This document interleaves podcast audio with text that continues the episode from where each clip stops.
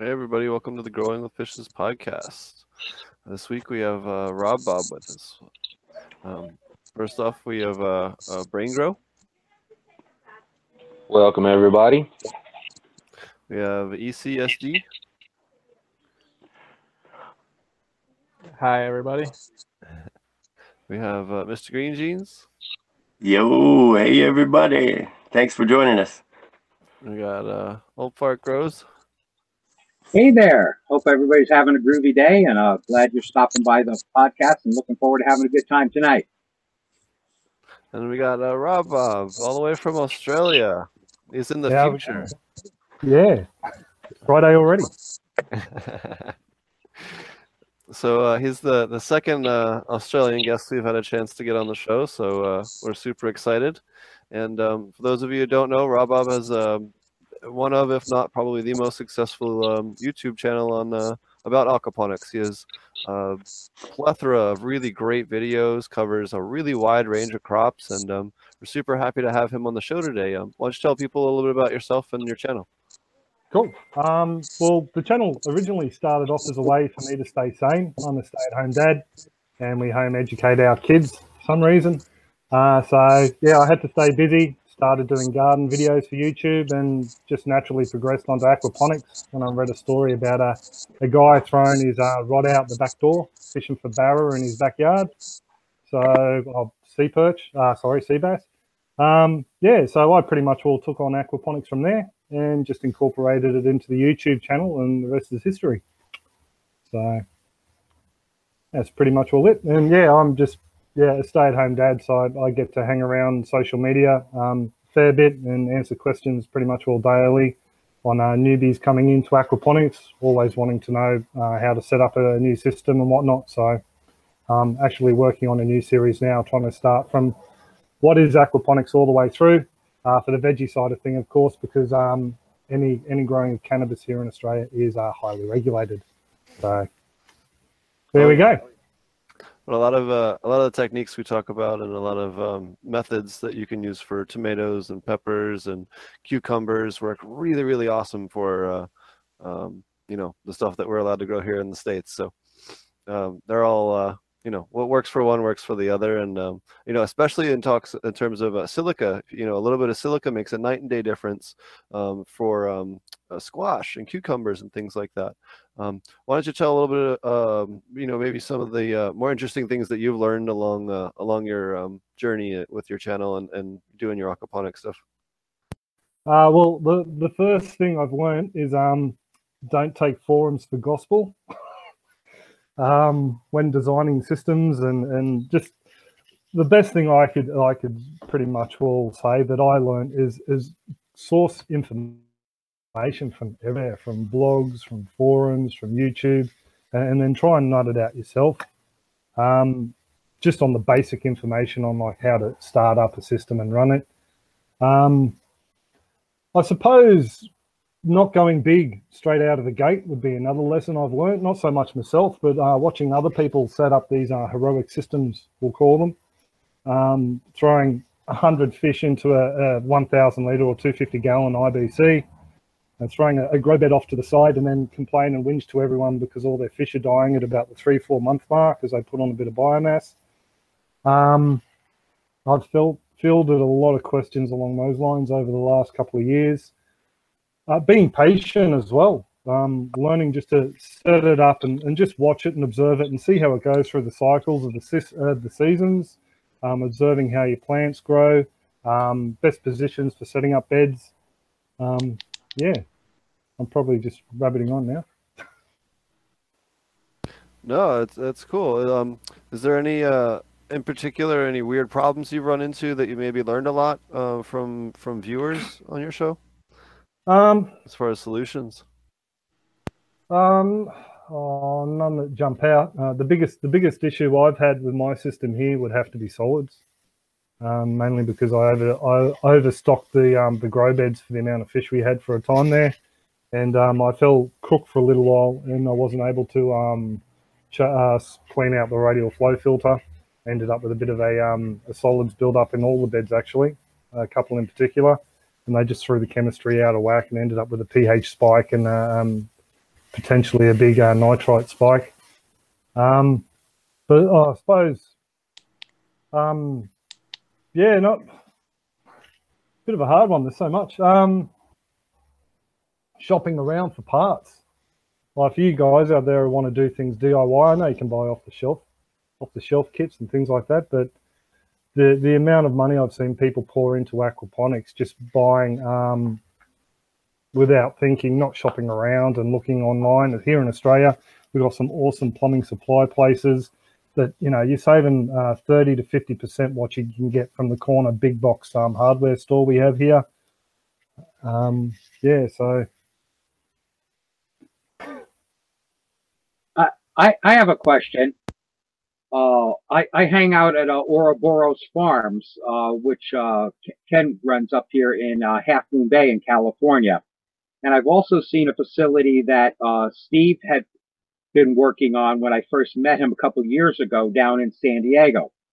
And something I noticed in both facilities, and I want to know if it's the same down in Australia you know, with the Coriolis effect, is I noticed that the fish always swim this way around the tanks up here. Down in Australia, do they swim the other way? they, they swim against the current, mate. They swim against the current. I've noticed. That's pretty my my only question about uh, the aquaponics down there. Yeah.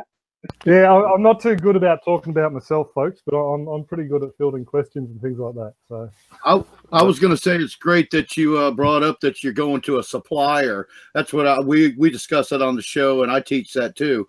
Like to go to an agricultural supply to get your you know anything you need to use. To go to a plumbing supply to get your plumbing. Don't go to the big box store. That's great advice right there. I love that. Well, the, the small guys here are floundering as much as they are over there. And nine times out of ten, you, you can actually speak to someone who's had some experience with, especially pumps.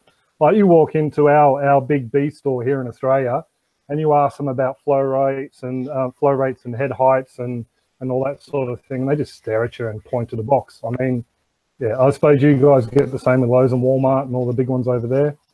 At least with an ag store, they've they've got you know there's someone there who's worked in irrigation or is talking to the reps one one on one, finding the latest products and the like. So Right.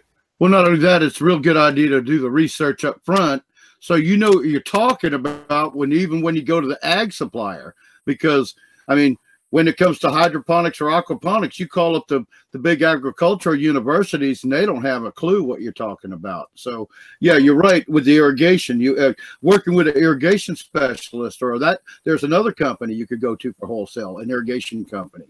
Uh, that that will even help you further than plumbing because they'll have actual uh, fittings and and adapt uh, you know things that you adapt plumbing to irrigation you know and, and how to run Yeah. irrigation yeah, because it's frustrating trying to run from say the poly down to the PVC and trying to get adapters to fit and all that.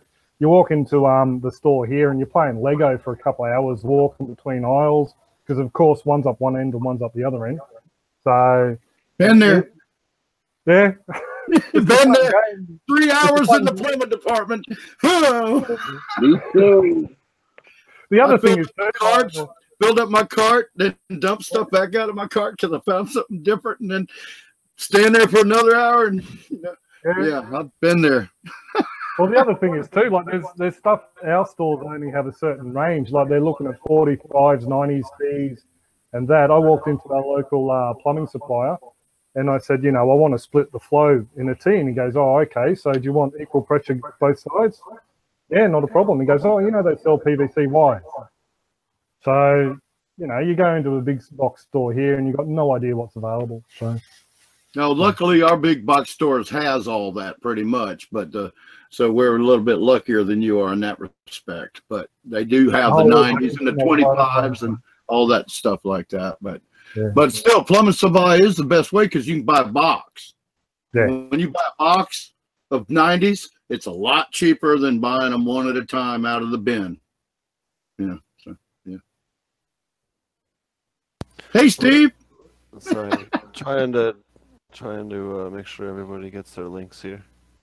Um, So we haven't any uh, questions from chat yet? yeah, uh, que- uh, cannabis origami uh, says, uh, Didn't you have an issue with salt buildup in one of your videos?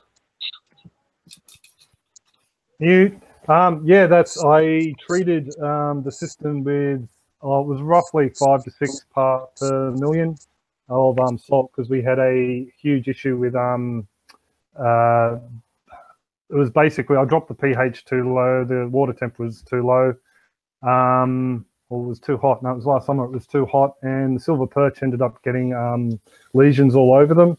Um, a couple of them really bad. I lost about four, four or five over about a month period, and the salt was in there as basically a health tonic tonic for them. Uh, looking back, hindsight, wonderful thing. I was stressing out at the time. I wasn't feeling too good, and I just dumped it straight in the system. I could have split it. I could have had the hydro running by itself, whacked a new pump on, and had the fish offline for a while. But yeah, I stuffed up, so I ended up with um quite a, a large amount of salt uh, running through the hydro side as well as the fish. But you know, that happens. Yep. But it's all it's all down. It's all down now. It's all under um, two parts per million. So, and then with this last uh, lot of rain, it's probably lower again. Doesn't salt build up uh, because of evaporation eventually in the system? Or do the plants and the fish retake it back up? Well, so certain uh, microbial um, interactions actually produce uh, sodium as well over time.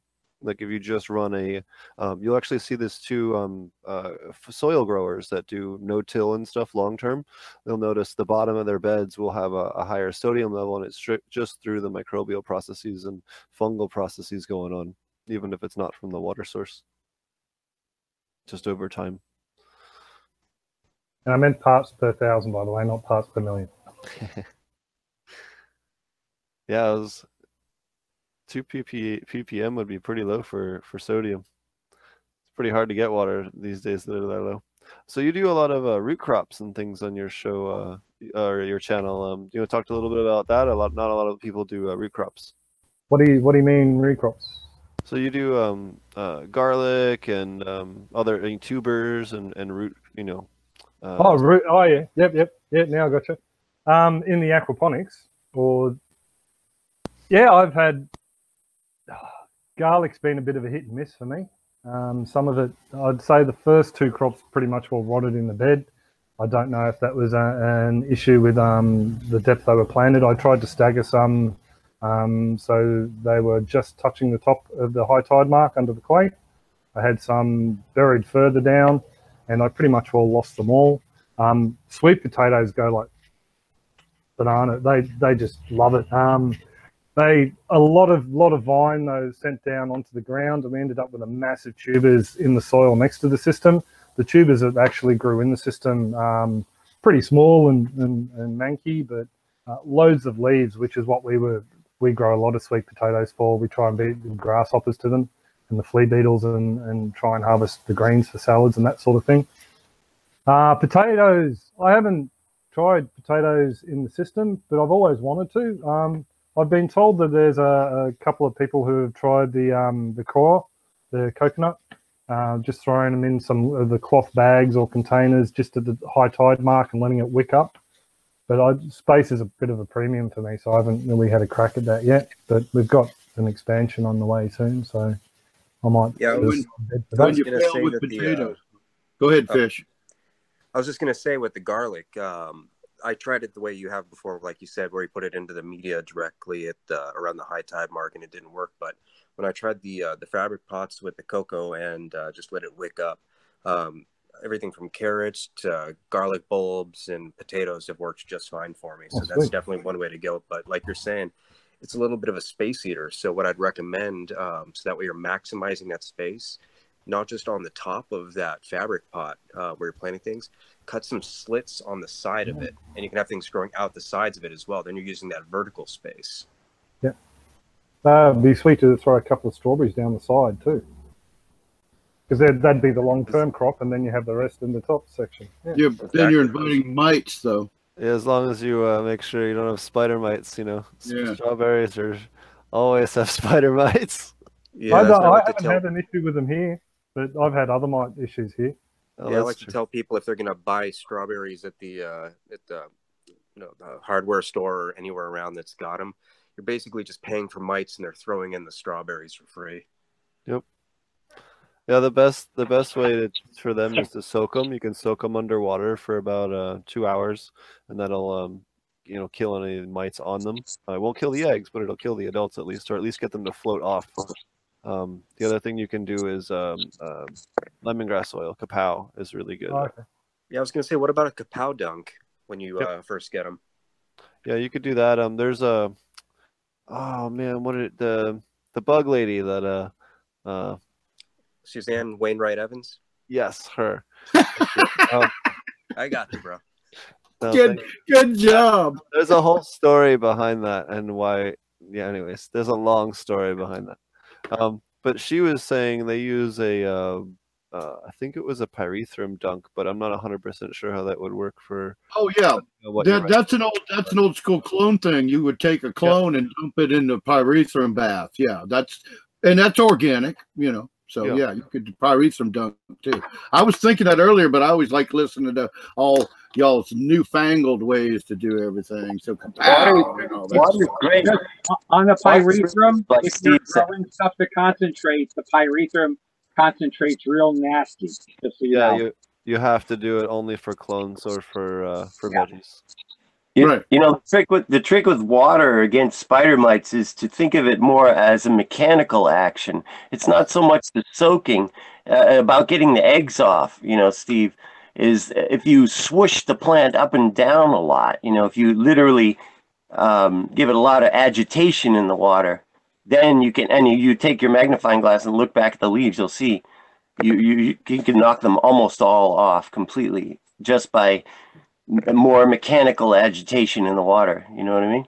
It's Huh. yeah, think, yeah. Think of the water as a mechanical uh, way of wiping the mites off. Like you're like you're making spider mite hash. Yes, oh, and yeah, oh, uh, it's- you know what I do is I use the water to water the plants, man. So and and I left some out the other day for a couple of days, and it's got a lot of mites in it. So there was even a protein scum on top. So I bet there's a little bit of nutrients there, right? And and get this, how about the plant? Fermented bugs. I like it. is, it- I bet the plant starts to taste like dead mites. I bet the other mites don't like it. The other mites are going, man, there's something wrong with Well, this. you know about that right the hormones a lot of the insects where if they detect That's what dead I'm one, uh, talking yeah. about. Yep. There's actually a, there's a product on the market. Ah, I can't remember the name of it. There actually is a product on the market that is strictly just an isolated protein for aphids. Um, that's like their distress signal. I Yeah. can't remember what the name of the product is. I'll, I'll think of it by the end of the show. Excellent. I was just going to say quickly, carrots. Carrots have grown all right in media beds for me. So is uh, taro to a degree, uh, the gingers, turmeric, and water chestnuts. So, so what are your on that uh, on that last topic? What are your um your go to pest control in in Australia for for uh, aquaponics?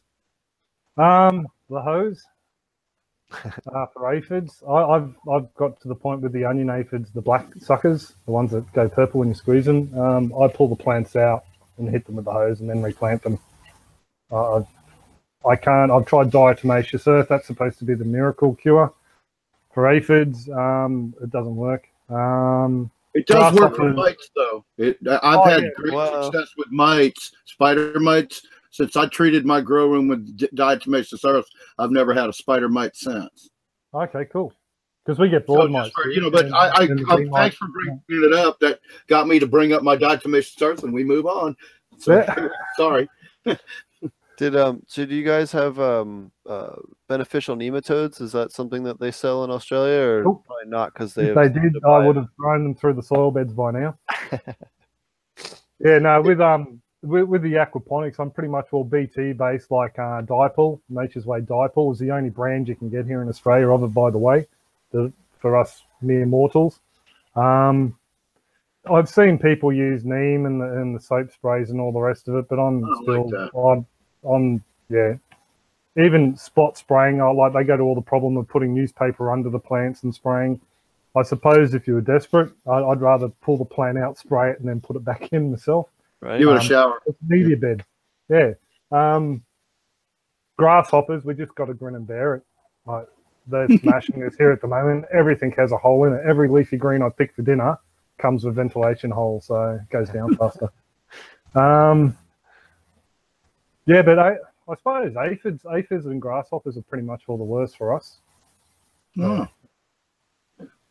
Oh, and there's like we do have isolated pests, like the Okinawan spinach gets an egg pie moth, and they can um they lay the, they lay cluster eggs, so you end up with um they can strip a branch in a matter of days once they get a bit of size to them.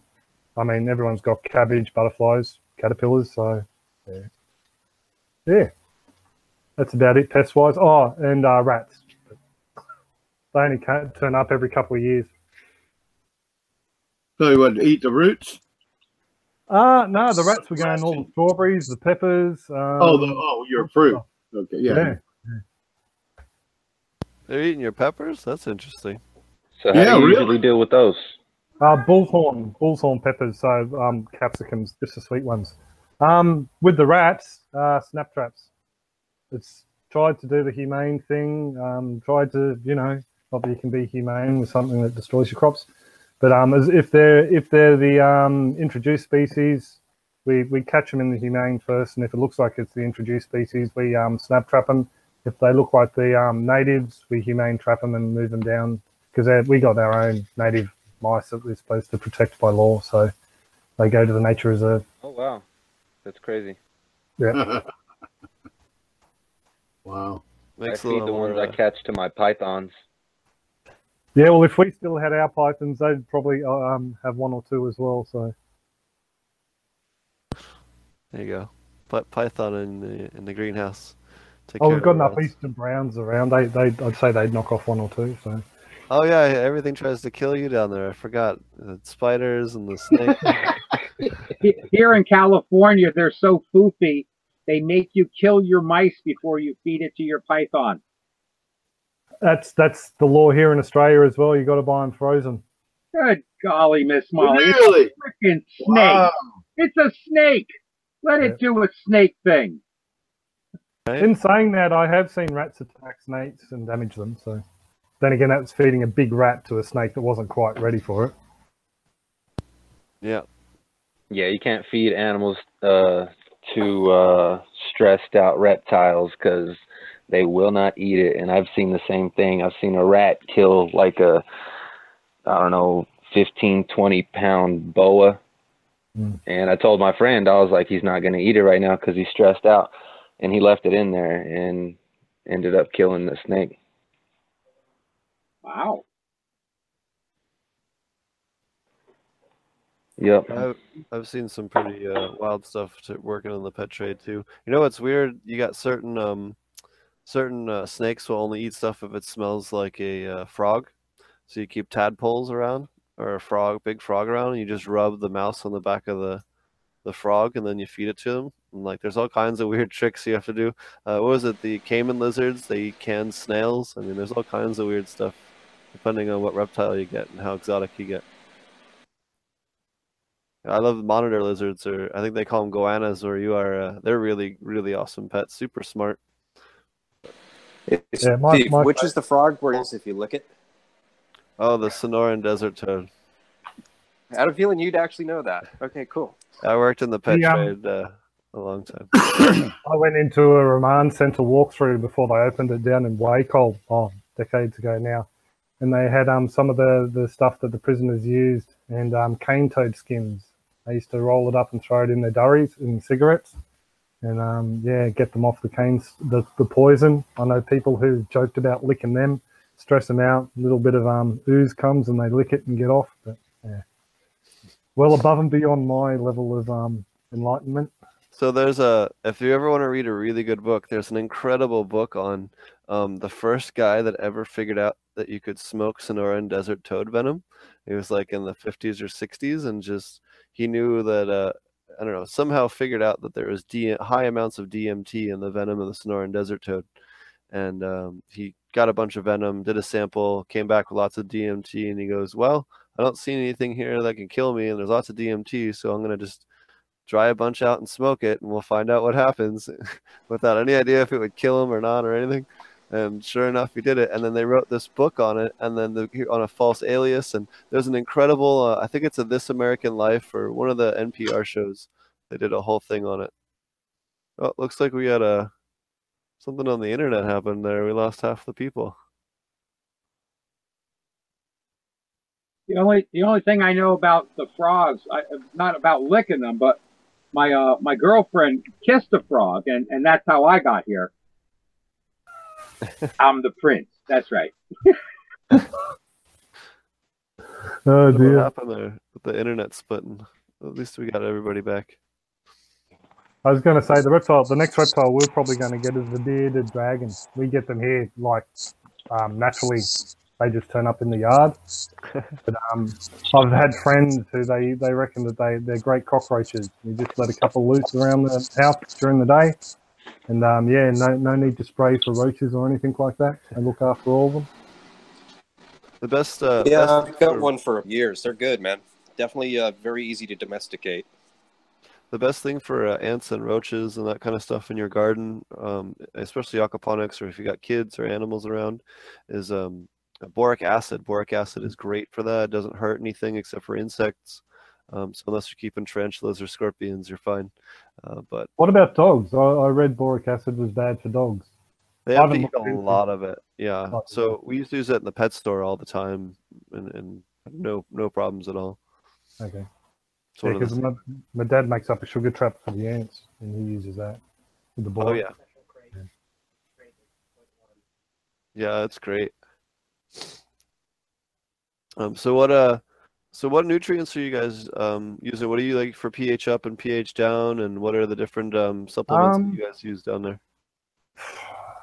pH up just doesn't happen. We, we get the water coming out of the tap at over eight, so no need for that. Um, oh, sorry, pH down. I mean, um, pH up is hydroxide. I use calcium hydroxide. Um, I should be using more potassium and alternating the two, but I've just got so much. I got given a big bucket when I bought the system off Paul Van, um, so I'm still working through that, and I'll get some um, potassium hydroxide at some point. Um, other nutrients I'm using, it's probably a bit reckless, but I'm using um, the kelp powder for potassium. Uh, so it's got loads of other micronutrients. I don't know if there's going to be a stage where I end up overdosing on the micronutrients because I'm adding in too much. Testing is a little bit more expensive here in Australia than it is in the States. Uh, so that's, we, we don't test for, um, I haven't tested yet for any uh, deficiencies or, um, or um, toxic, toxic levels of elements in the system as of yet. Iron, we just use the DTPA. So I found a relatively cheap source now. So I've just been using that. Um, yeah, pretty pretty straightforward. When when we have had to bring um, the pH down, I've I've pretty much all used um, hydrochloric acid. Uh, but at the moment, I'm just using the water just straight from the tap after it's been, you know, gassed off, of course. I'm just using that as a buffer itself, and I found that it generally gives me, if I pop in two to 300 litre, 200, 300 litres, what's that? About 50 or 60 gallons. Um, I pretty much will, it keeps the pH nice and steady for a couple of days. So, yeah, it's, it's one good thing about having fairly high carbonates in the water. Yeah, that's great. Makes it easier to dose. I know Yeah. uh, we use a lot of uh, potassium silicate. Helps a lot to get a little extra silica too, especially for um, crops that have mold problems. I haven't really looked into silicate much, mainly because it was in the, the seaweed powder, from what I read. So I, I just didn't bother looking at it as an individual, which is I know is probably a bit reckless if you if you want to be a purist, but I love that though, because that's kind of my thing. I see, oh, it's in there, and then I don't research it any. You know, I don't mess it. Okay, it's, it's there. You know, yeah. So I like that. Somebody else says, yeah, they didn't necessarily. Right. You know, Well, no. If I was just going right. commercial, I suppose if I was a commercial, I mean that'd be a different story. It'd be stupid not to look into it, but you know, Right, right. Then you you got a responsibility. yeah, Yeah, but yeah, but just just for feeding, you know, just for kicks and feeding the family and friends, yeah, they can do with a bit of without a bit of silicate if they need it. Yeah, And the fish didn't die. yeah, the yeah, yeah, the fish are The fish good. didn't die. So Yeah. right. Isn't that the first rule of aquaponics? If the fish don't die, you're you you're probably okay. Probably, I love the probably bit.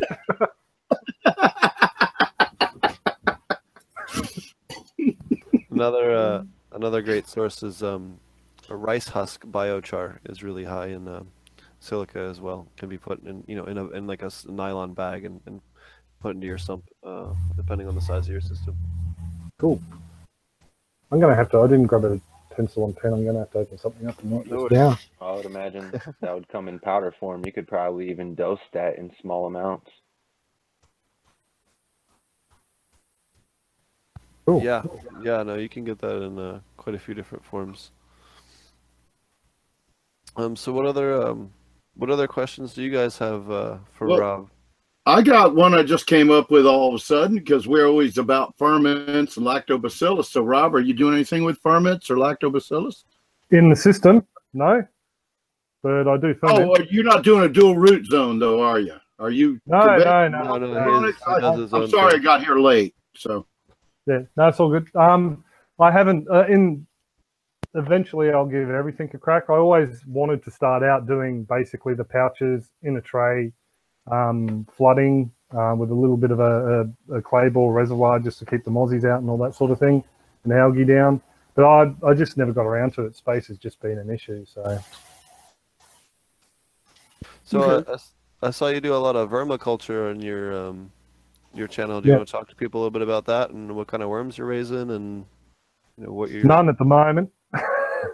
uh, we um we're, we're renovating, and uh, about oh, about a year and a half ago, we thought we were going to start off straight away, and other things, family issues and health matters popped up. So we I dismantled the worm farm and put them all out in the garden beds. So I suppose no, we still are farming, and all our all our garden beds are self-watering wicking beds. So they've all got um, a reservoir level down the bottom, uh, wicks up. You guys will probably know, and you've got a nice orga- organic, dense um, growing medium. Um, I put all the compost worms out into the patch, and I top dress uh, fairly heavily with um, manures, compost, and um, aged manures, compost, and mulch, and that keeps the um, compost worms ticking over. And we've also had the um, we bought red regulars primarily, so we were told, but I know there's some blues in there as well. Um, we've got them in the yard now, so whenever I put down a compost cage uh, after the heating process is finished off and it's starting to age a bit, you pull out a handful and uh, compost, and you know you're bound to get half a dozen to a dozen worms in there. So oh, I, I really do like the idea of inc- including them um, as a tea in with um, aquaponics. It's just not something I've really done um, consciously. I've thrown bags, mesh bags of um, castings in the sump tank when I first started out and that sort of thing, um, but I just never um, really kept up with it. So Yeah, a little bit in your media bed when you're first starting can be great for uh, seeding your microbes, especially nitrifying bacteria. They're loaded in nitrifying bacteria, and it can be a great free source of, of seed colony. Yeah, well, that's probably why I kicked off so um, well because when, when we started off, everyone throws a handful of worms in. So I just did castings, worms a lot, just into each bed. So they freaking well exploded too.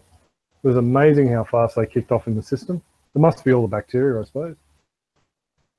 Oh yeah, yeah, and the, the better, the more of those um, bacteria you can seed in the beginning, the better off your system will be. Um, I know we often talk. I don't know if you guys have. There's a product called Mammoth P. I know they're trying to get it established in Australia if they haven't already, and it's a beneficial soil microbe that um, breaks down uh, phosphorus, and it's used by um, cannabis growers and and uh, by vegetable growers, and it is 100% fish safe. And man, with, with just that, it gives you almost all the, the phosphorus you need out of your system just from the fish waste. It unlocks that other 15 to 20% that's that's locked up still, and, and does it completely organically, and and it's fish safe. So And when just we're quick, talking about some safe stuff, I wanted to say something about just one last thing about DE. With, with when you're using aquaponics or even any kind of uh, organic culture where you have live beneficial insects or worms, you can't use DE because DE will kill. The, the whole purpose is it scratches the uh, the skeleton and and it dehydrate and die, and then the eggs hatch, and it does the same thing to the babies. So so DE is only good if you don't want if you're not going to have beneficial bugs in your. DE in is your actually uh, fine for worms because they can actually use it as a grit to grind up their food. Well, see, but you And it have to doesn't, let it doesn't damage them. It doesn't damage them on the out, on the outside because once the DE comes into contact with water, it's basically disarmed. Well, yes and no. well, It it's a depends on the- fossil shell. It's a it's a piece of sharp. It's sharp piece of you know material, and it scratches them is how it kills the bugs. I'll tell I you. would say And Right. the thing with worms, what I read, well, let me just address the worms and then, you know, and see if Brain wants to come back. But when I, when my research on what it does with worms is if you mix your medium up with DE in it, it'll kill the worms. If you let the worms, if you took, uh, if you address it, put it on the top and let the worms work it into the soil, I think is don't what you any research any research I've ever done uh, when it comes to DE says that it's safe for worms to even uh, top dress your worm bin with it to keep any kind of other insects out. Yeah, top dress, top dress. That's what I'm saying. By top dressing, then you allow the worms to work it into the medium. If you were to stir it all up in the medium and then they were crawling through it, it would kill them. That's what I was trying to say. I mean, I'll I'll look it up now that you said that because I'll find the material that I. I don't think uh, even even uh, Tad Hussey, what was it, a couple weeks ago, was talking about as soon as the diatomaceous earth comes into contact with water, it's, it's basically no good as a, a mechanical insecticide anymore. Well, so the other bit is according to. Susan, according to Susan Ann Wright, uh, it does fuck all for any insects in uh, in large scale got testing. to be. It does work for some insects. I can tell you for Works sure. Yeah, It works tell you it for works for slugs. spider mite It works, for it sure. works for slugs really well, and that's about it. Yeah, I- yeah. It works if you can keep the area dry, which I I mean, how many for grows are uh, trying to keep keep it completely dry? it's the size of the thing and the way it works on an insect is because their whole you know they if they even get a couple of slices on their abdomen they're they're they lose a tremendous amount of water and they're small They you know. They Yeah, dehydrate. Whereas a, a a a worm is a completely different thing it's a and it's also much larger you know even if it did Insects up the thoracic breathers, and that messes with the thoracic breathing system. Yeah, that's exactly how it kills uh, insects. That's right. And it's got to be really dry. It's true, like Brain said, it has to be dry. And it has basically you just dust it on top the surface of the soil. You know, I, I don't know what, what what what Roger's saying may be true that if it's mixed into the soil a lot, like a whole bunch of it, because you can buy bags of it. You know, it's for use for pools and everything. No, no, no, no, It's no, no, no, no, It's no. great for, no. it's great for grit. It's not great use for full grit. grade. That's toxic. Well, pool You've grade is get only food- toxic because it's a flour or Right, super light. you have to get- it in, yes. But let's just inform everybody correctly right now. No, you have to use food grade Codex diatomaceous earth.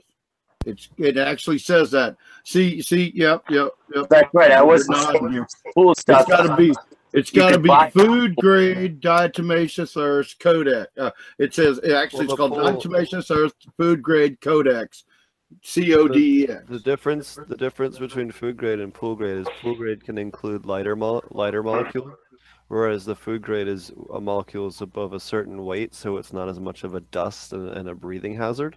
That's the only difference. So you can actually use the right. lighter the lighter one. So pool grade will actually work Thank better you. as an insecticide. That's good to know. Thank you, sir.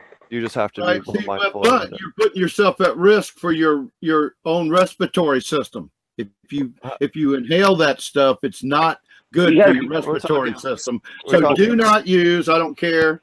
I'll fight this one. Uh, uh, do not use uh, commercial pool, pool grade diatomaceous earth, or unless you want to, you know, get get ill. disagree. When you're old, you'll wish you hadn't. You know. Um, Rob Bob, you actually have a really cool formula for worm food, which is one of the cooler videos that I've taken away from you on your channel. Do you want to touch a little bit about that? Because I thought that was awesome. Which which one was that? The uh, the dry one? Yeah, that you had like the the Yeah. different uh, I amounts. I I I get I cop flat from that uh, from worm growers all the time. They reckon it's overkill and all the rest. Um, basically, what it was was a whole heap of uh, stuff. I was cleaning out the pantry, and there's always that corner of the pantry you never go to, and there was stale oats and flours. And I think there was some rice in there and some other bits and pieces. And we just ground it up, and I dusted it, used it as a dust over the top of the um, the beds, and I think I sprayed it with water and molasses. And I just noticed they were. I, I do my normal slushy, which is another thing most pro worm guys don't like me doing. Um, but um, yeah, they were just smashing through that before they were even touching the um the green stuff. They they they just absolutely loved it, and I noticed a a um a huge amount of cocoons um, around that area not long after feeding it, probably about two to three weeks after feeding it. So I just put anecdotal, of course. Um, they just preferred that a lot better than the, the green stuff. So, and by the way, the, the- anyone watching who's seen my other um, green slushy clip, um, it's a lot of people um, reckon that it makes the bins very moist. I run a, a dry worm bin. I know a lot of people like to um, spray theirs and run water through it and all the rest. All my bins are dry, so the only moisture that comes in is in the form of the vegetables. So I end up with a, uh, a dry, flaky layer on top, except for where I'm feeding. So not that anyone's probably watching it, it'd give a rat's, but yeah, thought I'd just mention that. Do you ever take your um, fish solids and put them in there as well? Um, no, because I had so many, I had far too many garden beds here. I couldn't even make enough compost or afford to buy the fertilizer to go in them. Um, I went to, they say, go, what is it, go big or go home? I went far too big, so I had to bugger off very quickly. um, I, I, all my solids from the radial flow, I was um, alternating them around specific beds in the patch uh, that were nitrogen hungry. Um, so that, that was pretty much where they were going. In the future, though, um, I'll be looking at doing a digester. So I was put off that idea to begin with. Um, I misinterpreted something Paul Van said when he came around here one day. So now I've learned a little bit more about the the digesters. I'm, I'm looking at getting another one of them in the system here. So yeah, and that Uh, that will be reintroduced back into the system rather than used external.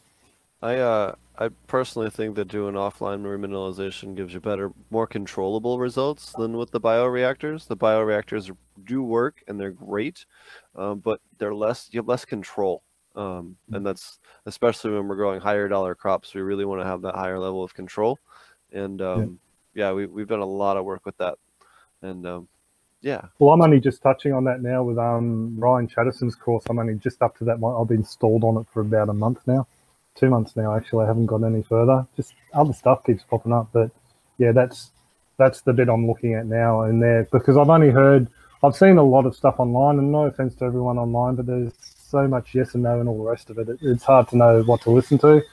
So um, Paul, what Paul said was just he, he's an amazing guy. His head's just full of knowledge he'd come camp out the back and he'd be chatting for three, four hours. And like I'd probably retain about 5% of what he actually went through.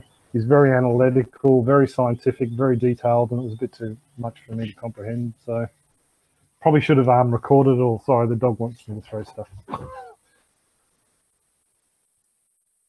that's all right. Last week, Frenchie's dog was uh, vying for his attention as well. So Oh, she's addicted. She, she's addicted. She's a rescue dog, and the only way they gave her attention was to throw the ball for her repetitively all day. She needs one of those things where you pop the ball in and it shoots it out for her.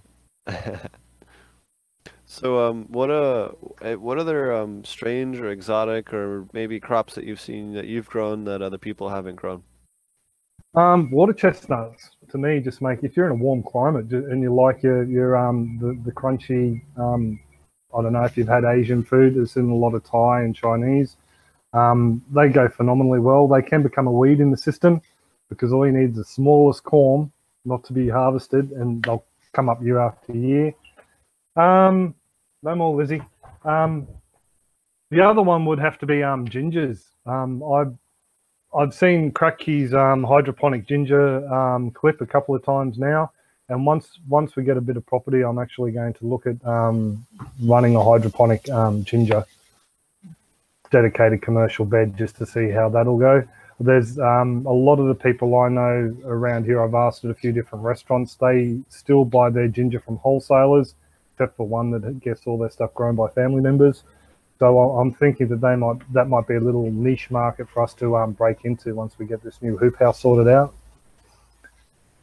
Have, have Uh, you, um, did, did I hear earlier that you do some saltwater aquaponics?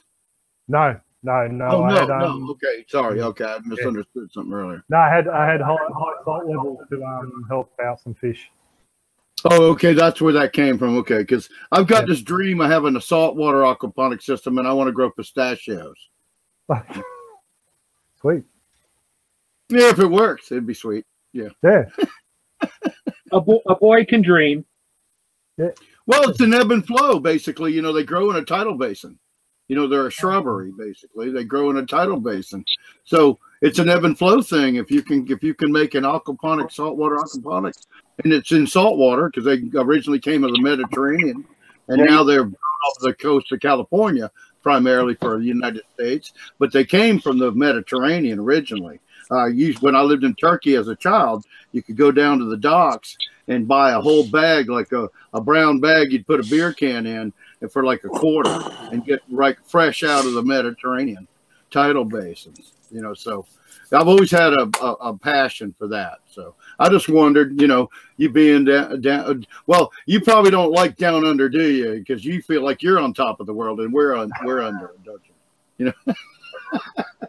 It's almost salt water down there. He's halfway. You know, uh, Roger. There's some you, there some places where there's halfway to salt water in the world. You know, play, lakes where it's very hard. Some of the big brackish, brackish, yeah. Malawi. Well, I live in an area where we've got an ocean, and then we've got yep. brackish. No, I live I live near a lake where you can take a canal down the lake to brackish water, and then go from brackish water right to the ocean. So yeah, you're my impression I live there, buddy. I, li- I live there. It's pretty. I, my impression of Australia is that the water is the real hard and real salty down there, right? Your water supply, Rob? Yeah or no? No, it's um all it all comes from the sky, just like the rest of the world. Oh, yeah. It co- well, water comes from the mountain peaks. The it snows in the winter, and the water and the snow melts off the mountain and fills the rivers that run downhill and fill everything. That's how we get water.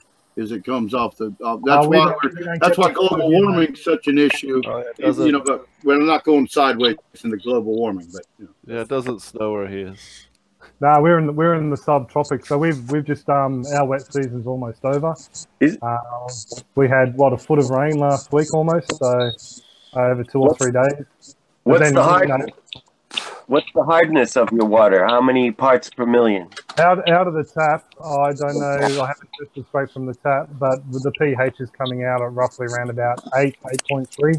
But it depends oh, on what they're treating the water for too. So, yeah. So I've been. You don't use the tap water. You use collected rainwater, or or. Uh, it's all tap, all tap here. Oh, you do. Yeah. Um, the houses we the um, there's lead paint on the gutters, lead paint on the roof. Um, so once the house is renovated, that's something that's going to be addressed, and we're going to have um, proper water tanks put through, put in, which will be used just for aquaponics. Cool. Now, is this a city, a, a government city type water, or a well? Oh no, it's all we're we're on. Um, there's two dams that feed Brisbane. There's Somerset Dam and Wivenhoe. Okay, oh, yeah, okay, and city water. Yeah, so it's um, yeah, all dam. I think we can put bores in our backyard still. Oh, there's so many different bloody regulations. Um, a lot of the people I know who do have bores around this area, it is very hard, very hard water. So, yeah, I'm, I'm, I'm lucky. I've got a, I've got a well at seven uh, seven to seven point two, about two hundred parts per million. So I got a great well. Okay. Yeah. Oh yes, yeah. perfect. I mean, grow. You can't stop stuff from growing here. You, you you can't. If you if you kill everything, something else will grow there like crazy, like tomorrow in uh, two weeks. You know. So you, I saw you had a cool video on um, growing pineapples in aquaponics. So, how long does it take to to get a pineapple? That wasn't me. That wasn't me. No, that will be soon. That will be soon. I've got a couple of heads drying out in the kitchen, and um, I've got a couple of suckers, and I've got a got a mutant three headed or two or three headed sucker that I've. Why don't you tell us how to do that, Rob? What plant a pineapple? Yeah, yeah well, so like you say, you're suckers and and like almost like you clone in a pineapple or something. Well, no, well, they're a bromeliad, so you get your fruit. So you get your fruit, you break your fruit off, and then um, through the base of the bromeliad, um, you'll get little babies shoot out. So those guys there, you can either leave on and you'll get a smaller pineapple the next year, or you can break them off and plant them in the ground. Um, there's conjecture online as to um, which grows the biggest pineapple. So I'm not going into that debate. But generally, you just get your um, your pineapple, grab the top, twist it off. Actually, I'll go grab one back in the tick. Sure. That, yeah, that's what I was going for. I'm cloning pineapples out here. I was like, let me see, let me see. All right, it's going to be pina colada time. yeah, because hey, pineapple's good. Now, I think we all can agree pineapple's pretty good. Oh, there we go. this is this is one I harvested a couple of weeks back. It's just been sitting on the bench, and that's that's pretty much all the um the section that came out of the pineapple there. And just get a decent angle. Uh huh. Yeah, yeah. you just twist it out. People cut it off and all sorts of Just, just malarkey. Yeah, it just out. Yeah. it out. And then down the bottom here, all you need to do is just pull these off like an artichoke. And I should have brought the other one out so I didn't have to do it all on this one. so I've already done the other one. demonstration live. Hey, yeah. A plus. This is awesome. And then this see this was supposed to be a video for my channel, folks.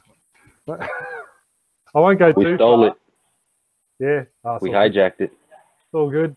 Um, I don't know if you can make them out, but there's little root nodes down in there, and that's where the roots come from. So basically, I I like to let mine dry out so they don't rot in the wet soil. Um, and you just Like a plant that. potato. Like a potato. Yep, I'd probably pull out another four or five rows of these just to give me a little bit of um depth into the soil, but I'll, I'll save that for the clip. Um, and then just pop it in the soil and away she goes. So that, that's pretty much all it. They don't have a really massive root system though, so I mean these things can grow anywhere up to about um oh probably about five to six foot wide uh, once they get going. So they're, they're not something that's probably good for aquaponics in that respect. They might be good on in a bucket off to the side, um, but yeah, um, they they basically will fall over. So I- yeah, that's the other thing with a media bed. They may not be too stable. There you go. Start a sips pineapple. Man, that's Cloning a cool. pineapple. Thank you very much, my friend. That was excellent. Excellent. Thank you. Only on Growing with Fishes podcast you get to learn how to clone a pineapple. I'm telling you. Thanks to Well, did you know you can also get Oh, some, um, Rob's. also yeah, why don't you tell us? Oh, I'm sorry. Go ahead. I'm sorry. Go ahead. Rob. some pineapple will also have seed. Uh, the eyes, where the little flowers come out as they're developing, all those little eyes are a little flower, um, a little purple flower on ours. And so I, GMO, crossbreeding, conspiracy crap. Um, but originally they used to have little seeds behind them, um, little black seeds. If you Google um, or YouTube search um, growing pineapple seeds, a few will come up. It can be done, but this this way is just so much faster. Well, like you don't think that's 18 just- months to two year turnaround for us. You don't think that's just common bolting like uh, other other vegetables when when it shoots up the shoots and has seeds? Like, um, Well, no, it's a bromeliad. It's the only It's edible brom- yeah. bromeliad. Yeah, it's totally different type of plant.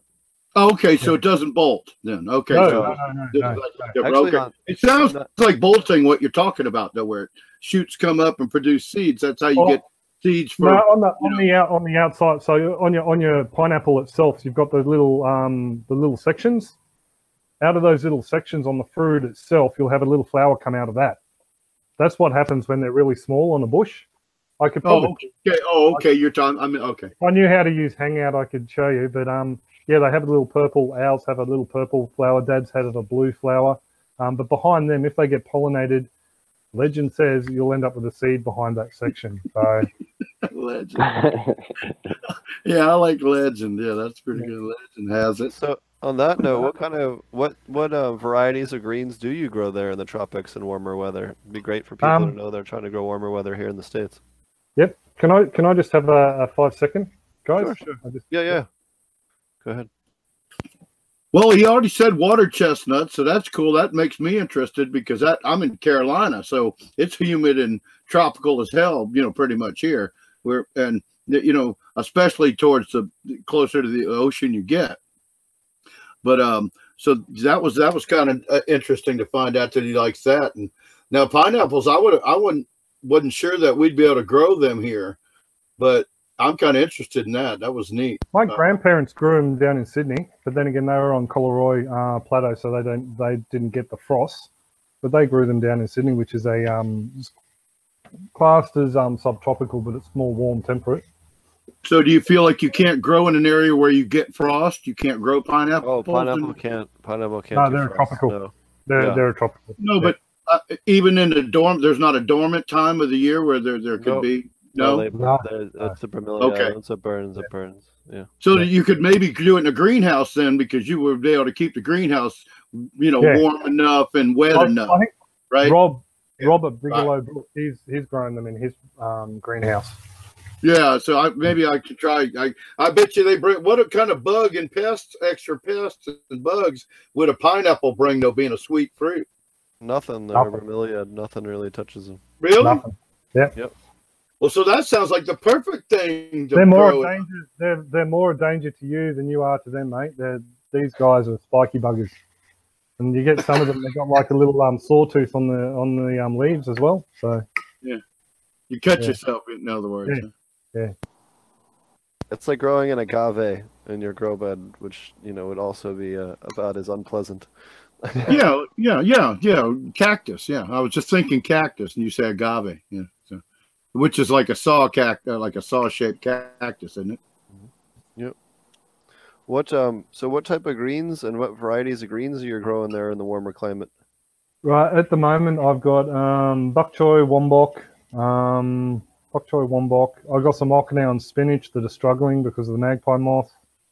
Um, I was trying to think what's in the beds. Oh, Brazilian spinach. They are, the Brazilian spinach just loves this um, climate. So does the Okinawan spinach. Uh, Warrigal greens do all right. They're a bit hit and miss. I found in the aquaponics, like in the soil, they've just they've turned into weed in the backyard.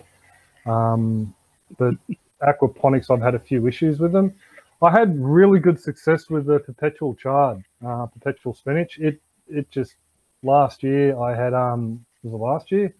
The year before I had a massive plant. We just harvested kilo upon kilo green from that. Uh, sweet potatoes a good one if you like them. Um, trying to think. Oh, Malabar spinach. The the the climbing uh, Malabar spinach. It just it just went ballistic last season. Mites ended up getting that. Um, but they're they're they're our main ones. Like I, I could live off um the Warrigal greens. Uh, the Okinawan spinach I really love. It's got this really nice, unique flavor. It's almost like a a cross between carrot and lettuce. So I really love that one. And wombok, I could eat wombok every day if we could keep the grasshoppers and the um, cabbage butterflies off them. Uh, but lettuce, we've had uh, a couple of varieties go really well for us. One is called uh, rabbit ear lettuce. It's a warm climate. It's a cos or what do you guys call it? Romaine family. Yeah, Um, Romaine works here too. and the other one is a coral lettuce. It's just something mum and dad grew in their garden for about four or five years, and it just continually self-sowed.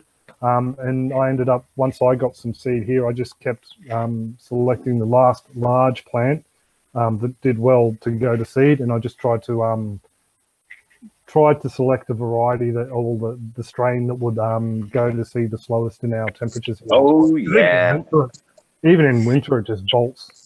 Yeah, because I mean, winter our winter days can get down to um twenties. Like we might have a week. Oh, well, sorry, that's centigrade. Um, No worries. Yeah. That's okay. Twenty, yeah, you yeah, do yeah. centigrade. You do you do real temperatures. Some of us do here. Yes. All this, yeah.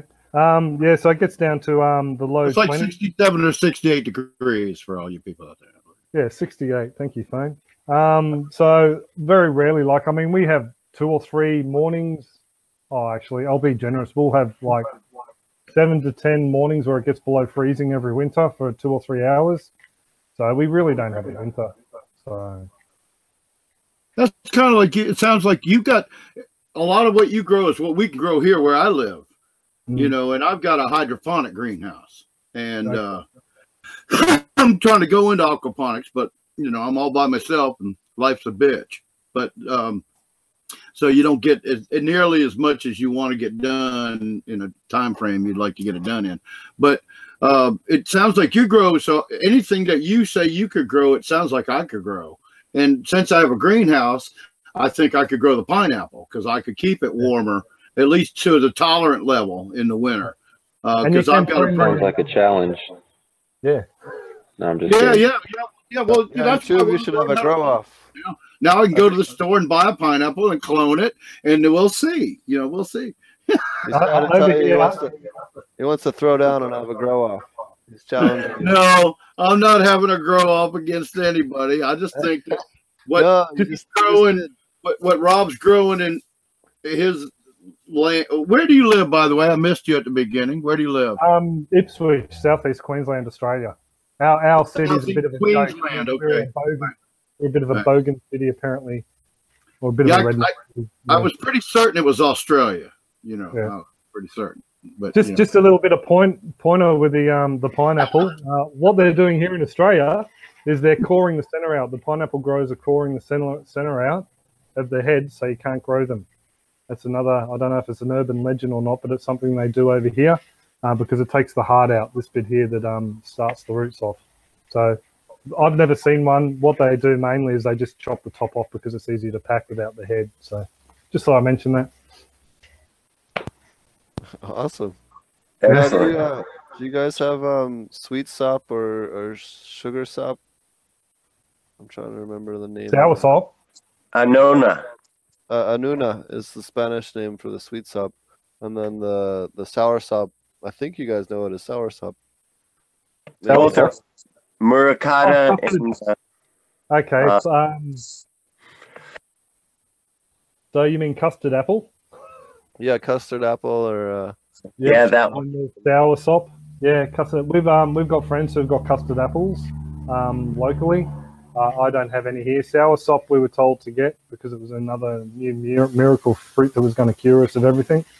Um, but we never bothered getting one. Um, we've pretty much all the only fruit trees we have here on our place are, are three or four different three different types of bananas, uh, mulberry tree, uh, strawberry guava that I still haven't killed, um, figs, and Figs. yeah, lime citrus. Yeah. Figs, another superfood. yeah, those guavas can be finicky, eh? Oh, ours, ours. When we bought ours, um, intending to put it in the ground when we renovated, and it just has been in a root pouch ever since. Like it's it's surviving, and the fruit are forming, but yeah, every now and then I forget to water it, and the fruit drop off. Strange how that happens. But, yeah. Have you tried doing any trees in the aquaponics at all? Um, yeah, mulberry. Um, the mulberry absolutely flew out of the gate. I just did cuttings. I, um, had, I use my aquaponics for a lot of cuttings, generating cuttings, um, just to keep them ha- happy. And one took off uh, particularly well, and that's the one that I'm um, just got in a small little Angus uh, seven gallon root pouch at the moment. Just biding its time to go in over the new chook pen or chicken pen. So Cool. So you're growing your fruit trees with your chickens. Um, yeah, the mulberry will be in there. I don't know if I'm going to have it in the ground yet, or whether I'm going to have it in a. Um, I might. Uh, I've got a couple of barrels. I've taken the bottom off, and I might use that as a guard and grow it raised out of the ground, but let the roots go down into the ground. Just because I've I've seen them dig up trees so quickly, they're buggers, and I, I Yeah. don't want if if I wire it off, then it creates somewhere for rodents to um inhabit. So I'd just rather just have it. Yeah something easy to manage. Cool. Yeah, rodents bring eastern browns. That's I'm a bit I'm a bit venomous snake phobic. Pythons I'm fine with, but the venomous ones I yeah. yeah. Not real fond of. you guys have possums and stuff too, eh? The, or uh, some other possum-like little creature that comes in and Yeah. stuff, right? Yeah, we got we got nice ones unlike you guys. Ours are um uh we get the little ringtail possums, they're a little brown variety. Um so they're pretty much all what have um had a bit of a nibble on our mangoes. Oh yeah, we've got a mango tree. Uh keep forgetting about that one. oh Um, yeah. Um, the possums, the possums really aren't a huge issue for us. We used to have our brush-tail possums, the big ones uh, with a black, they were grey with a black tail tip. Used to get them a fair bit here, but um, yeah, I think the last one was roadkill and ended up in the um, compost bin out the back here. So I like to recycle everything. Um, yeah, but those those guys, when they're in, um, they introduced the brush-tail possums to New Zealand for the fur trade, and they went feral, and they eat birds and eggs and all sorts of stuff over there. But over here, they pretty much will just stick to fruit. So I've been told. So Mine comes up and eats leftover cat food. We got a big old giant possum. Yeah, yeah, you're you got some ugly suckers over there. I tell you what, they, but they play. It's funny too. If you run up on them, they play possum. They just lay down, you know. But my one one night my pit bull was walking outside and he was always real like stuck with me, and all of a sudden he kind of got weird and ran over there and started barking. And there was a possum, and I this is the first time I ever heard a possum like actually snarl back. And I, Yeah, you know, hiss they'll even loud. snarl back. Yeah, they you. hiss. I was fixing to say. Yeah, it's like a between a cat and a dog being nasty as hell. You know, oh, or, or your old lady. Oh, oh, uh, you know, I, oh, yeah, I said that. Yeah, send all, all, send all complaints to Steve at hardtimes.com. Okay. So, anyway, uh, yeah, sorry, I had to go on a possum. Yeah, I got a big ass You know possum. else is- You know what else is crazy about the possums is they're immune to most snake venoms. They have a, a gland that makes them immune to a lot of toxins and poisons. That's why they can eat like trash in the city all the time, even stuff that is uh, even a little. They can even to- tolerate a little bit of antifreeze and stuff that other animals can't. So they're, They're really their smart. livers are hardcore. Yeah. Very smart. You got prehensile tail. Amazing animals. So how are we doing in chat? We got any more questions for uh, Rob? I really like your comment, Rob, about about people starting small. About uh, the the the word Yeah. you used. The the you said heroic. Uh, somebody does a heroic setup. I love that. I'm gonna I'm gonna rem- that one's burned into my brain. Uh, That's that you can say that across the the board for almost you know ninety percent of human endeavors. It is the testosterone factor. I like that too. I, I enjoyed that you said that too. I, I thought that's what another thing, you know, I, I try to teach, you, you know, learn to learn to plant, learn, you know, learn your plants, you know, start a smaller system that you can control. You know, I, I, I was, I was off to the side in another part of my office at the time. And, and I really did like you bringing that up. Thanks, Mr. Green Jeans for reminding me that that's a really good idea to, you know, start with a system you can control, you know. Well, that's that's learn how to run it. question. I'd say that next to how many fish can I have in a system, that would be the next the next most common email I get or PM is my fish are dying. What's wrong? And the, I've got like fish, a copy and paste now. Um, how many fish? What size tank? What size flow rate is your pump? How Yeah. big is your biofilter? How big is your grow bed? How big is yeah? Because nine times out of ten, they've seen someone say, "Oh, you can throw hundred fish in." I've said this before, but you can throw hundred fish in an IBC, and away you go.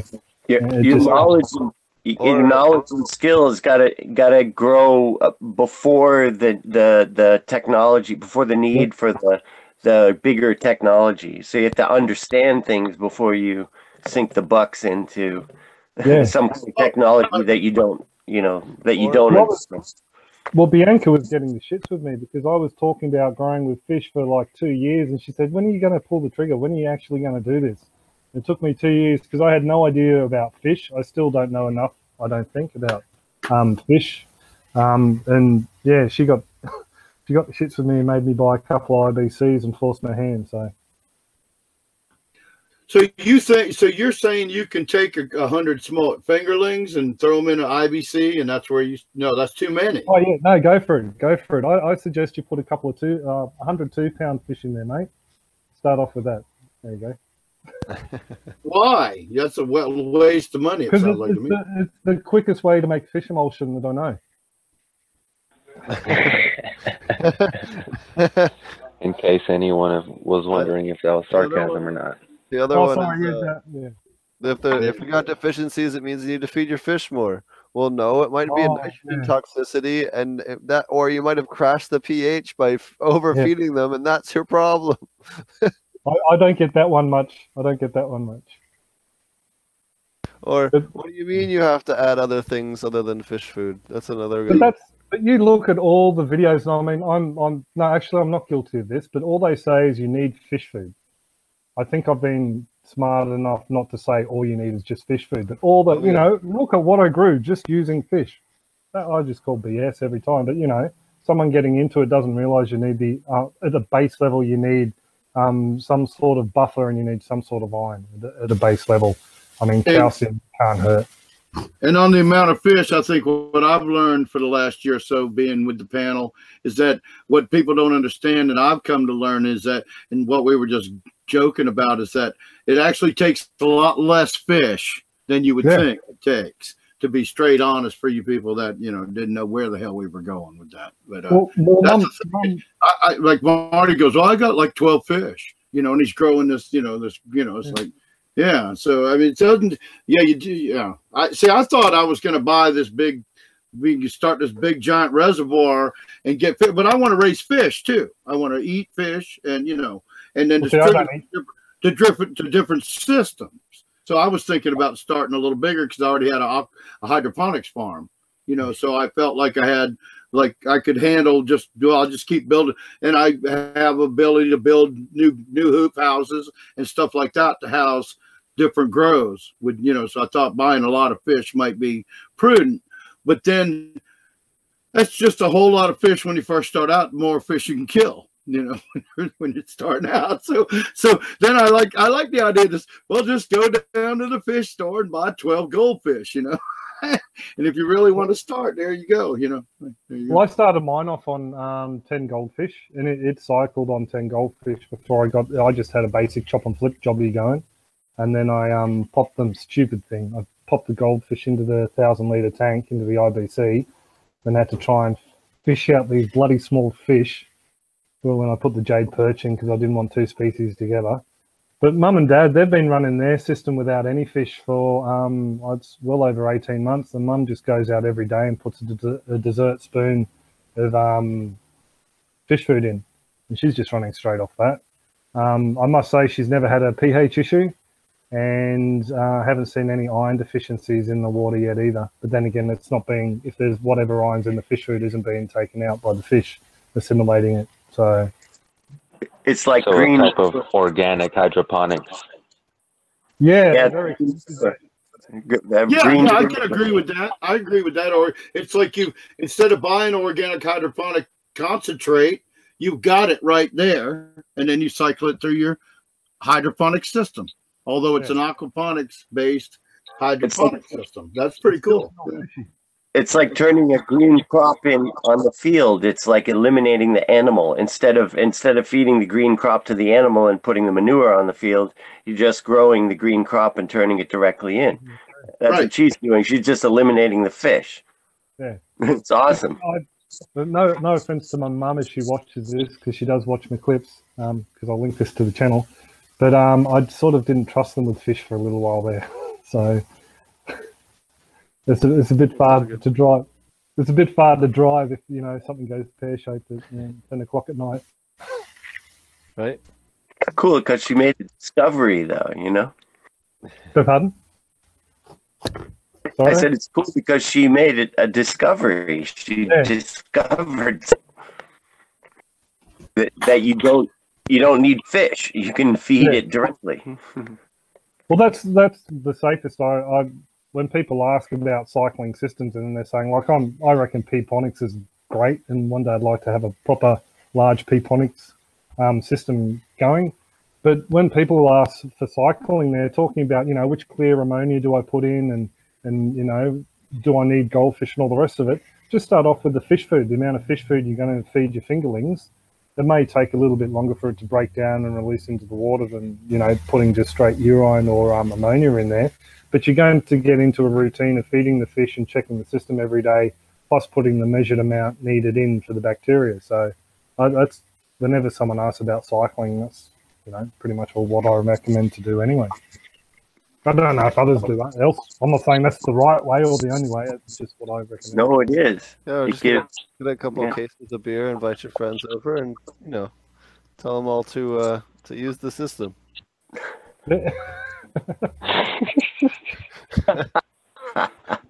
Uh, ammonium uh, ammonium chloride is actually really good too if you're looking for uh, an off the shelf. Well, that's that's what the commercial guys use that I've seen. They they start up systems straight with that. and again, they also um, ship in um, growing bacteria to help seed as well. So from labs.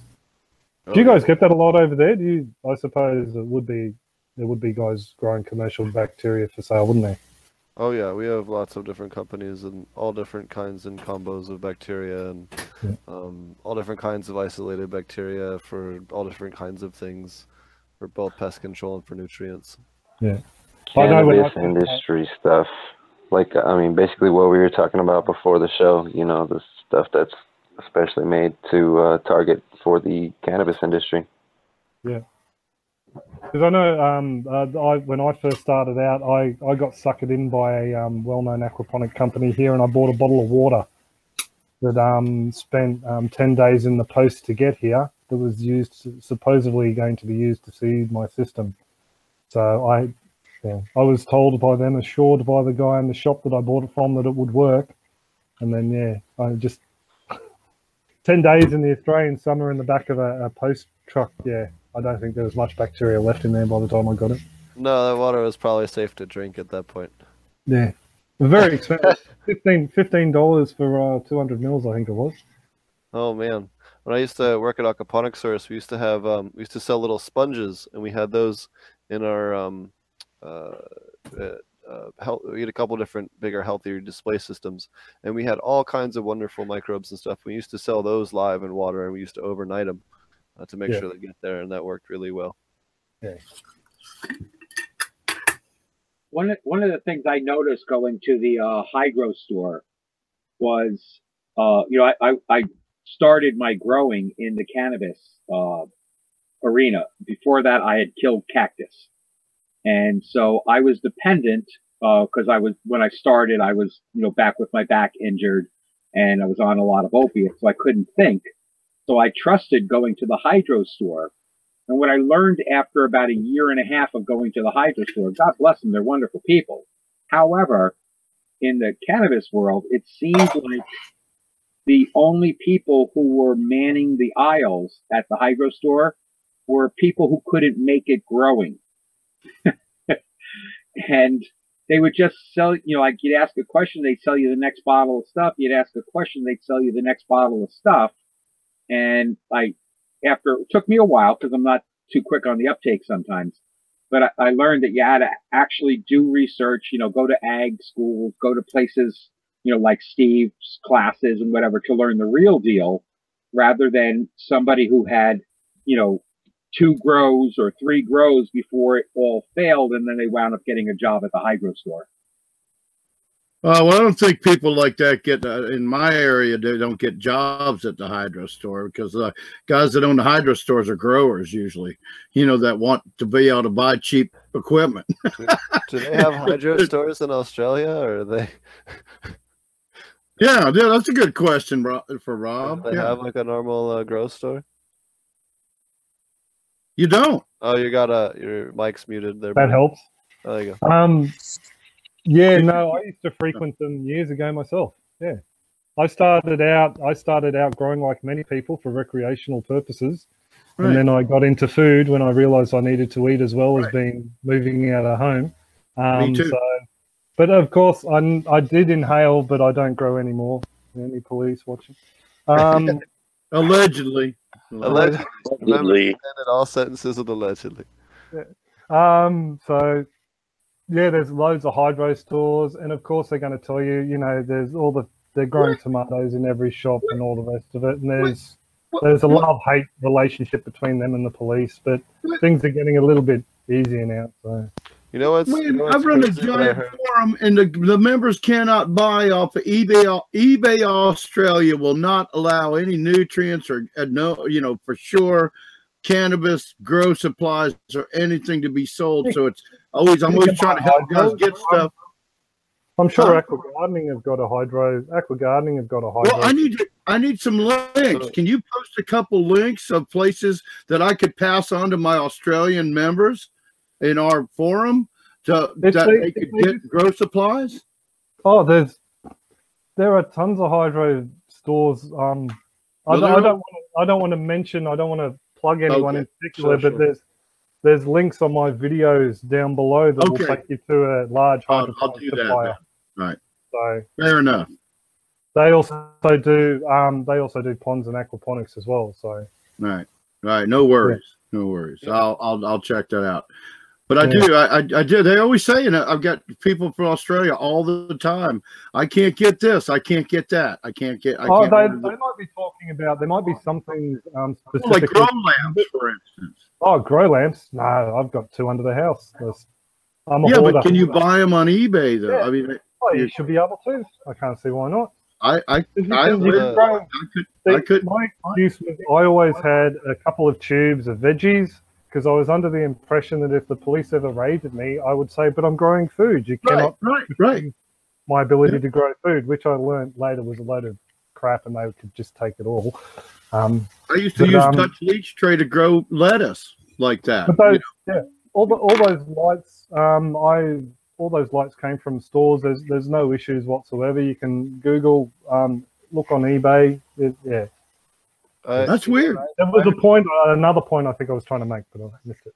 I had an Australian uh, grower uh, come to one of my classes uh, last year, actually, and um, he was telling me that there's town uh, parts of Australia where they're putting parts per million testing meters in the sewer systems, and they're using that in order to find people's hydro grows because they're dumping their nutrients in, down the drain, and then they're ending up having to pay for water to clean up. So that, which is some of the I- crazier stuff I've heard of for any. Oh, I actually, government. my wife works for the EPA, um, or a version thereof, and that may be they may have um, confused that with trying to get the big guys, not not not little growers, but they're they're trying to because I mean the waterways are just being screwed up by people throwing everything in there. So I think that may have been Industry. twisted on something along those lines. Nitrogen and phosphorus. Or somebody got caught up uh caught got was growing in the wrong neighborhood or something oh yeah, that, yeah. There's um, I don't know, I don't know, but that that just doesn't. I mean, when I when I was doing it, there was like every helicopter that went overhead was a an infrared like looking for lights, like you know, paranoia. I don't know why, um, but yeah, there. I remember those days. It, ne- it never happened. I don't think they've, um, to my knowledge, limited Well, knowledge, there was never hydrolytic- anyone caught by an infrared light in a helicopter. So the alleged good nutrients are no different than one a day, multiple vitamins. It's the same contents in multiple vitamins as in plant nutrients. So yeah, I don't. but it's all heavily regulated in island countries because of um a runoff and because of microbials they're they're mainly looking for Oh, microbials. microbials, maybe. That, right. that's the biggest thing they're looking for it's like in jamaica you you pretty much uh it's really hard to get stuff registered there unless you know someone Well, see, microbials cause shit to grow crazy somewhere else because it washes down into the water basin, and now you got shit going crazy because of the microbials that were washed out of the Yep. drain. That's why they're freaking out about that. Yeah, I that make you know that I, Yep, it was uh, I, Australia's been so screwed up from all the from all the introduction stuff. So, all right, uh, we'll uh, well, why don't you tell people uh, how to find you and um, uh, the content you got coming up? I know we have some links below. I know you have a bunch of Oh, different um, uh, things that you support and and uh, ways for you. Well, um, I'm pretty much all just trying to cut everything back and just focus on YouTube. Um, and try not to get on Facebook because once you get on there, it's a downward spiral. Um, um, I've got aquaponically. I'm, I'm working on a series because I, I'm just answering the same questions over and over again. I'm working on a series. That I've already done the first one. What is aquaponics? I'm not trying to be a guru or anything like that. Just trying to basically explain stuff. And the next in the series is going to be um, basic aquaponic setups because that's another question I see a lot. What's the best sort of aquaponic system to build? So I'm just trying to do a whole heap of clips along those lines, just for people first starting out in aquaponics. Um, I'm not trying to tread on Murray Hallam's toes or anyone who does courses. Um, then we're getting into, um, I'll go to start looking at the plant nutrient side of things a little bit more, but that, that'll be probably towards the end of the year. Um, mainly because I, I need to learn a lot of this stuff again. Um, I, I did do a course years ago, but I've just forgotten so much. Um, so that's that's what I'm doing aquaponically wise on the the YouTube channel. But other than that, I'm just I'm just gonna you know pretty much I'll just keep chipping away at that. I, I don't have any huge plans. We're trying to get the house renovated this year, so at some point I can actually do small workshops here, uh, just for four or five people, however many the council allow us to park on the property, um, and just do aquaponics will be one of the focuses, but mainly just backyard farming, how to grow protein and, and veggies in your own yard to try and become more self-reliant and you know responsible for your own existence, which is pretty much what I'm trying to be. So, um, yeah, that's that's about it. So you raise you raise pigs or poultry? Uh, You raise hogs or poultry? Is that what you're saying? no, we've, we've only got we've only got a 600 meter block, mate. We've got um Oh, oh, well, you said protein, so I was going. What kind of protein?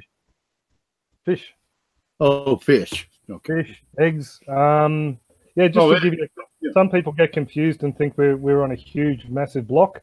Um, our block is um 0.06 of a an acre, or where are we? It's um 0.16 of an acre, or 7,300 square foot. That's that's our property size here. So we, we are on a smallish block. One point six. Wow. it's- Yeah. No, no, no. Point point one six. He's on Point seven one thousand six. square feet. Point one six. Okay. Yeah, that's we're on a pretty small block. So uh, just to give you some idea for um, um, our chickens, by law we can only have three chickens on our property. Oh yeah. Um, That's yeah. enough. So yeah, but we can have quail. We can have as many as we want, but chickens we can only have three. So little loophole there. Um, but the back, yeah, once we get the house renovated, we're going to do that. And I also want to pull out the gardens and start again. The wicking beds have got roots all through them because of a design fault when I first made them and all the rest of it. So, yeah, hopefully a lot of that will be coming up on the YouTube channel. And the chicken pen is still in pieces in the backyard, ready for me to put together. So, One at a time. yeah, oh, they love giving me um, over on Patreon. They love, you know, jabbing me in the ribs every time we have a hangout and ask me when the chicken pen's up. So, being being built for the last eight months now, I think. Yeah. Why don't you tell people a little bit about your your Patreon? I know you do a lot of content there first. Yeah, Patreon. Um, Patreon really surprised me how well it's it's done. Um, I had people ask me if they could help us out by throwing us a couple of buck here, bucks here and there. So I started up Patreon after a couple of people hounded me, and I pretty much will like to do unique content just for those folks who actually take the time out of their day to support us with a couple of bucks a month. Um, I post I was posting a lot of videos there pretty much all every day just for the Patreon folks, but I've sort of cut back a little bit. Um, I'm speaking to people through the Hangout, and they suggested that, that what I'm doing at the moment is a couple of small clips, and then for those guys, releasing them once a week as a vlog. For everyone else on YouTube, is they're happy with that. Um, yeah, but it's just basically somewhere for me to share slightly unique content with other people so they get a bit of value and they feel like I'm not trying to rip them off and cyber beg for their dollars. So I, I don't, I'm not really into that sort of thing. So I don't like doing the hard sell. But if you join today, I'll send you a set of fake knives. Awesome. I love You'll do when what? you, uh, he'll Send you a us set with of steak knives. Steak knives. Is it is it those big crocodile Dundee knives that he was shaving with? The real Um, knives. You mean the real knife? Life. This is life. This is a knife. This, I got a that's real not a nice knife. spaghetti like that. Yeah. yeah. No, I, pa- Patreon's great, but I, I, I feel a bit bad about because I know that some people consider it um, cyber begging and that, so that's why I try and do a couple of different unique clips just for those folks over there. And they always end up telling me that I'm being stupid, but yeah. Yeah. Hey, if you're There's a providing lot of uh, They moronic. want, it, they want good information and they pay a couple bucks for it. There's nothing wrong with that. Well, see, that's the other thing. Like when people join up to Patreon, all they got to do, I know I can be a bit slack at times, but the whole idea is they've got my ear. Like the first thing I, I try to check in the morning is Patreon. If they've got a question, I'll help them out. Give me a dollar a month. I don't give a crap. I'm still there to help them. So they've taken their time out to, you know, scratch my back. I'll scratch theirs. So that's that's one thing that Patreon members get, I suppose, that most people don't get.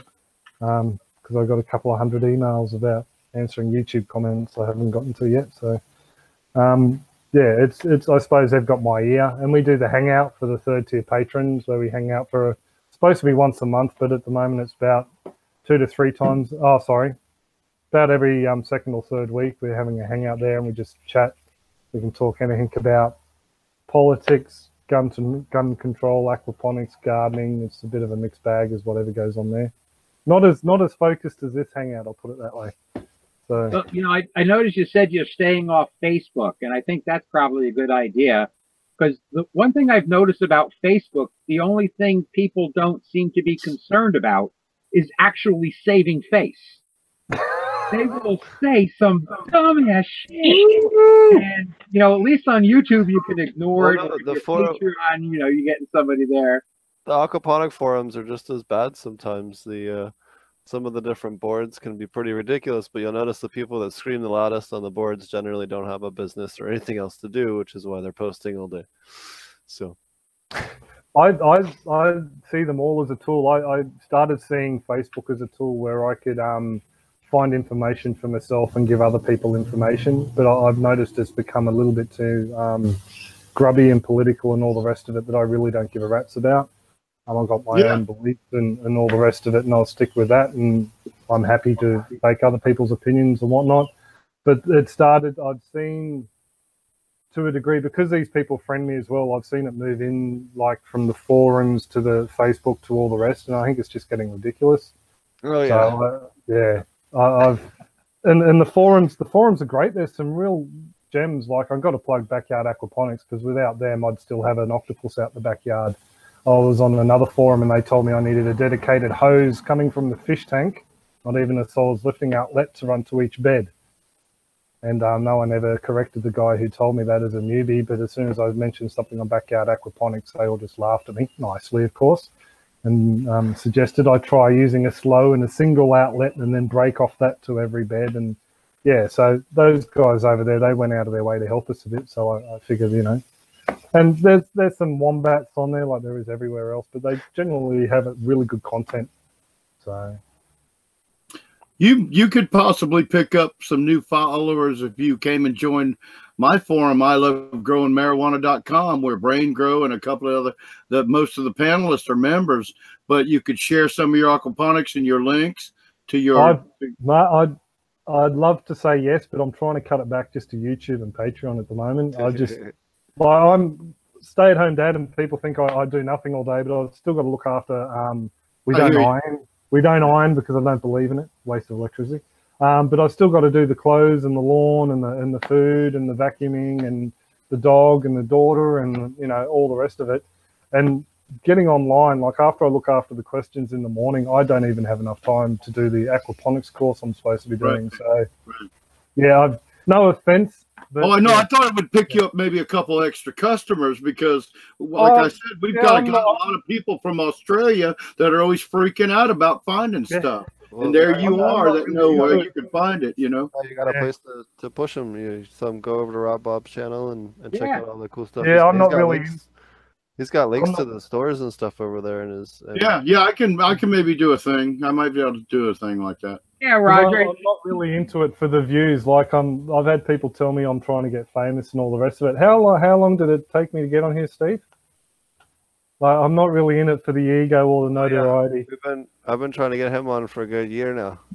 Yeah, Yeah, he's a farmer. He's not PewDiePie. Right? I was waiting for the beard to the to go long enough. I was trying to beat Steve.